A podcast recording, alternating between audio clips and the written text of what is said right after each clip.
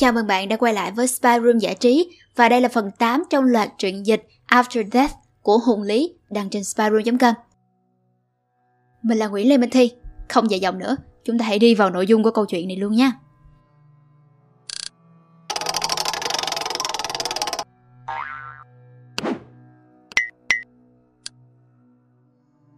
Tôi đã từng bị bảo phải đi đánh cắp một màu sắc cấm kỵ. Một màu sắc chưa bao giờ xuất hiện trên phổ màu. Nó không xuất hiện ở trong thiên nhiên, cũng chẳng thể nào tạo ra bằng kỹ thuật số. Nó là một màu hoàn toàn mới, vượt xa mọi nhận thức của chúng ta. Màu sắc mà tôi phải trộm nằm trong một cái hộp thép. Ở phía trên có một ống kính. Cái hộp ấy hiện đang ở tại một trường đại học gần Barrow, Alaska và tôi đã đến đó để lấy nó cho bằng được. Suốt thời gian tôi ở Barrow, mặt trời không hề ló dạng ra khỏi những đám mây, chỉ lấp ló ở phía sau chúng, hệt như một đứa trẻ cố nhìn xuyên qua một cửa sổ mờ vậy. Công dụng của cái hộp này là khi bạn nhìn qua ống kính, nó sẽ chiếu một loại laser qua tế bào hình nón ở võng mạc để kích thích những tế bào này có thể nhìn được những tần số cao nhất hoặc thấp nhất của chiều dài bước sóng ánh sáng trên quang phổ, giúp bạn nhìn qua được khoảng màu chàm ấy và những thứ ở bên ngoài vùng ấy. Tôi vốn dĩ không nhìn thấy được màu ấy và điều này vô cùng quan trọng với chủ bàn. Ông ta hoặc bà ta bảo rằng vì loại laser ấy sử dụng nguồn lực từ một nguyên liệu dễ bị hao mòn sau mỗi lần sử dụng, thế nên dùng càng nhiều giá trị của cái hộp và vô tình cái màu sắc ấy sẽ càng thấp. Quan trọng hơn là nó vẫn chưa hoàn hảo. Cái hộp là một hình vuông cạnh 6 inch và có những vành cao su đen được dán đính trên thành hộp. Ống kính được bọc bằng da, trông như một cái mũ bịt mắt chim vậy. Tôi cứ nhìn cái hộp được thắt lại bằng dây an toàn này nằm đấy khi tôi đang lái trên một con đường vắng tanh, đường liên bang, tiến về phía nam. Cái hộp này phải đáng giá một gia tài nhỏ. Tôi cố hình dung ra cái màu sắc mới ấy, nhìn xa ra khỏi những bước sóng bị cản lại bởi màu tím.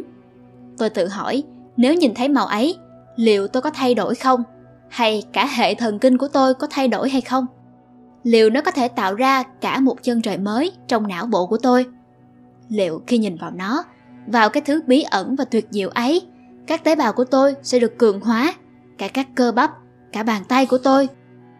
Liệu đây có thật sự là một bước nhảy vọt hay không? Một tiếng còi xe kêu ầm lên, rung chuyển cả xe tôi. Tôi phải bẻ mạnh tay lái, lách sang một bên khi có một chiếc xe tải chở gỗ chạy vượt qua. Cuối cùng, tôi đã không nhìn vào trong ấy. Tôi chỉ làm đúng theo chỉ dẫn là chuyển nó đến một bến cảng tại Seattle và giao nộp tận tay. Cái hộp ấy hoặc những biến thể của nó sẽ được đưa vào thị trường chợ đen sớm thôi. Và khi công nghệ đã tiên tiến hơn, có thể tôi sẽ được nhìn thấy màu sắc ấy ở thể toàn diện nhất. Tuy nhiên, ngày tận thế đã đến và tôi nghĩ cái hộp cũng đã bị chôn vùi cùng với thế giới, cùng với bất cứ màu sắc gì ở bên trong.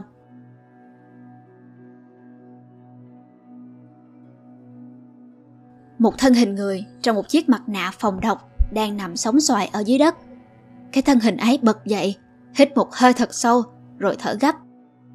Mình đang ở đâu? Nhanh lên, nhanh lên, đâu rồi? Hắn nhìn thấy một cái túi dài nằm trơ trọi trong các bụi. À, đây rồi, tiếp tục thôi. Hắn vác nó lên vai, lưng khòm xuống vì sức nặng và chiều dài của cái túi tựa lên cả vùng lưng và đầu hắn. À, à, trả lời đi, đội truy tìm, có ai ở dưới đây nghe tôi không? Tôi đoán rằng tôi cũng còn phải cách mực nước biển khoảng 15.000 bộ. Trong đám mây này thì độc tố có vẻ còn kinh khủng lắm. Tính truyền dẫn của nó còn tệ hơn. Dù tôi có mang theo một cây gậy thu lôi, nhưng... Đừng! Một tia sét đánh thẳng vào cây gậy trên tay hắn. Trả lời đi, mẹ kiếp, có ai nghe không? tôi không biết tôi có thể chịu được bao lâu nữa. Hắn đã vượt qua được đám mây, cả thân hình hắn ngã khụy xuống, vẫn sặc sổ tiếng ho. Có vẻ như ngọc thở, hắn vội tháo nón phòng độc ra và hít một hơi thật dài. Jonah hốt hoảng, anh vội đặt túi xuống và mở nó ra. Ôi không, Cố lên, chúng ta đã đến gần lắm rồi. Chúng ta sắp. Bên trong túi là một sinh vật đáng thương. Một con người gầy trơ xương, đầu tóc lưa thưa, với ánh mắt trận trắng. Biểu đồ sinh học hiện lên gần như chỉ là bằng không. Một cô gái bệnh tật, trông như đã chết. Đội truy tìm, đội truy tìm, hãy giúp chúng tôi. Chương 3 Trạm đội truy tìm Đây là phần mà tôi chẳng muốn kể chút nào, nhưng lại là phần quan trọng nhất. Phần mà bản thân tôi đã tự hứa sẽ không bao giờ xóa bỏ. Cô ấy tên là Claire. Lần đầu tôi thấy cô ấy là một tháng sau khi gặp Aaron ở Modern Home. Thời điểm ấy, Claire đang được điều trị tại một bệnh viện nhi ở Nova Scotia, gọi là viện Hartwell, nơi chuyên điều trị cho những bệnh nhi bị mắc các chứng rối loạn suy nhược, hầu hết đều là nan y. Nơi đây vốn là một nhánh của một bệnh viện đại học gần đấy, thế nhưng nó tách biệt hoàn toàn, nằm sâu thẳm ở trong một cánh rừng. Một nơi hoang vu nằm lấp xấp bên dưới tán lá của những cây thông cao vút che chở. Một nơi chẳng ai nhìn thấy hoặc đến thăm bệnh. Những bệnh tật của trẻ em vốn rất là khủng khiếp. Nói thế là đã là giảm nhẹ lắm rồi. Phải nói là thứ tồi tệ nhất trên đời. Và ở một nơi như Hopewell, ta có thể nhận thấy rõ ràng mẹ thiên nhiên đã ban cho bọn trẻ này những điều ghê tởm nhất mà bà có thể tạo ra. Ví dụ như, có một cậu bé nơi đây mắc một thứ gọi là FOP, hội chứng người hóa đá. Một hội chứng khiến cho cơ bắp và các mô liên kết của cậu bé dần trở nên cứng như xương. Cậu ấy sẽ như mọc thêm một bộ xương thứ hai ngay trong bộ gốc. Ngày qua ngày, một quá trình đau đớn len lỏi và chỉ có thể chịu đựng trong mọi sự bất động. Còn có một cô bé bị bệnh ly thượng bì bọng nước bẩm sinh, hay gọi là hội chứng cánh bướm, một hội chứng mà sự thiếu hụt collagen trong da của các bé khiến cho khi có sự cọ sát da sẽ bong ra như những tờ khăn giấy vụn. Tóm lại, nơi đây là một phòng thí nghiệm chứa đủ những loại cực hình và nỗi đau cùng cực. Chứng bệnh mà Claire mắc phải là hội chứng rối loạn ấu trùng và chỉ có hai đứa trẻ khác trên thế giới là được biết đến từ mắc phải nó. Đó là một lỗi hư hỏng gen mà trong đó gây ra một hiện trạng là người mắc bệnh sẽ không hề già đi. Không hẳn là thế, nhưng phải trong một khoảng thời gian rất lâu mới lão hóa. Ở một thời điểm nào đó, khi đứa bé tầm 3 hoặc 4 tuổi thì tổ hợp gen gây ra sự lão hóa sẽ ngừng hoạt động và đứa bé sẽ như ngừng phát triển và cứ giữ nguyên tình trạng như thế thời gian sẽ như ngừng lại với bé. Những người anh em của bé sẽ lớn còn nhanh hơn cả bé, vượt qua bé trong vòng đua với thời gian. Có khi, người bệnh đã 20 tuổi, nhưng nhìn như mới lên 4. Điều đáng nói về bệnh này đó là những đứa bé này không hẳn là không bị ảnh hưởng bởi thời gian. Bộ gen lão hóa kia không hề dừng lại, mà nó cứ từ từ phát ra hiệu quả. Và kinh khủng nhất là việc từ từ đó làm cho những bộ phận khác và sinh lý của đứa trẻ phát triển không theo một trật tự nào cả. Bộ não thường là chậm nhất, thường không bao giờ vượt qua được vài năm phát triển. Nội tạng cũng chậm, và thường cái này sẽ lớn nhanh hơn cái kia. Có thể gan sẽ còn to hơn dạ dày, trong khi dạ dày lấy mất diện tích của thận. Đại loại vậy. Thế nhưng, một số thứ như tóc và móng tay chẳng hạn, chẳng phát triển chậm chút nào bé có thể có tóc của người lớn, móng tay của người lớn, nhưng mắt, mũi, miệng, răng thì chẳng khác gì trẻ sơ sinh.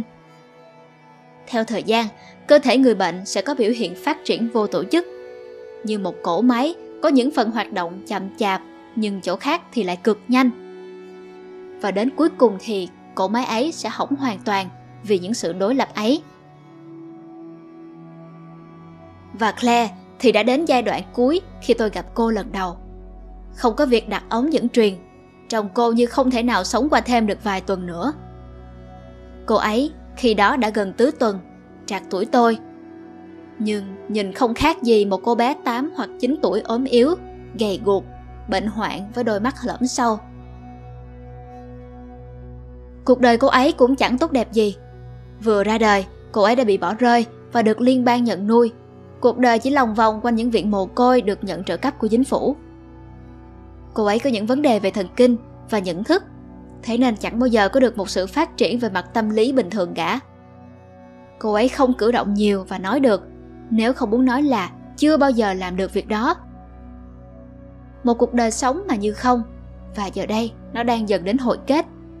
Cô ấy nằm trên một giường bệnh cạnh một cửa sổ đã nứt. Mỗi khi mưa thì nước cứ tạt vào và chạy dài trên mặt kính.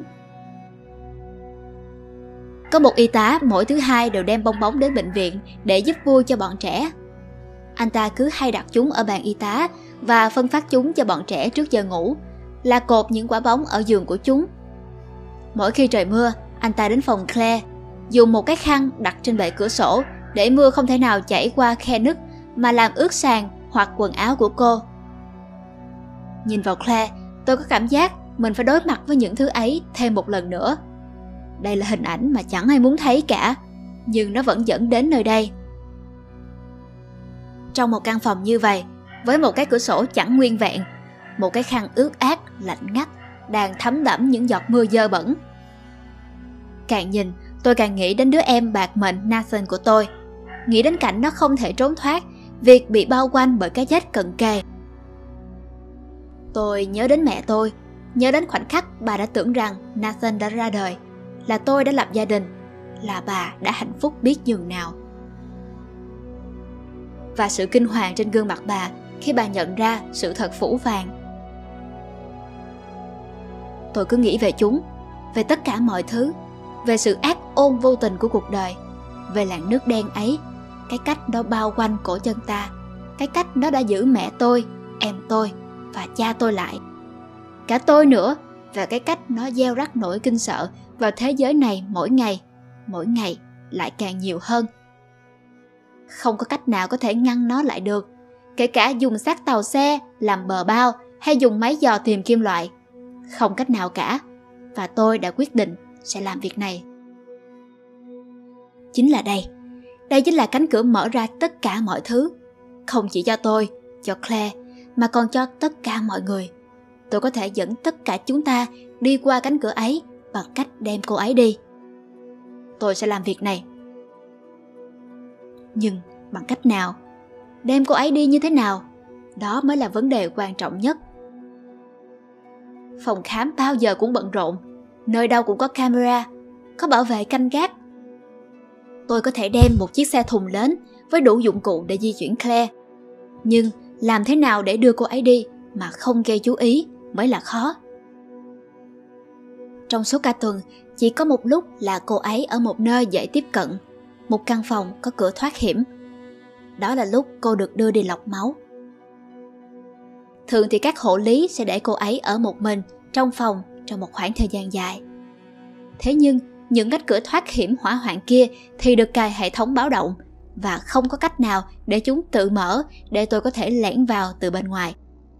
Trừ phi hệ thống báo cháy của cơ sở được kích hoạt những cánh cửa sẽ tự động mở hết và trong sự hỗn loạn tôi có thể lén đưa cô ấy ra nhưng không có cách nào để hệ thống báo động được kích trừ khi có lửa thật khỏi thật tôi có thể dùng quạt diêm để đốt ở ngay máy báo cháy nhưng chúng thường đặt ở những nơi rất đông người có camera quay lại hết nữa hoàn toàn tôi sẽ bị bắt ngay tại trận hoặc bị truy đuổi tận cùng tôi cũng có thể về tìm một con bọ để kích hoạt máy báo động nhưng tôi lo rằng trong khi tôi làm việc đó thì Claire đã không qua khỏi. Càng ngày, trong cô ấy càng tệ.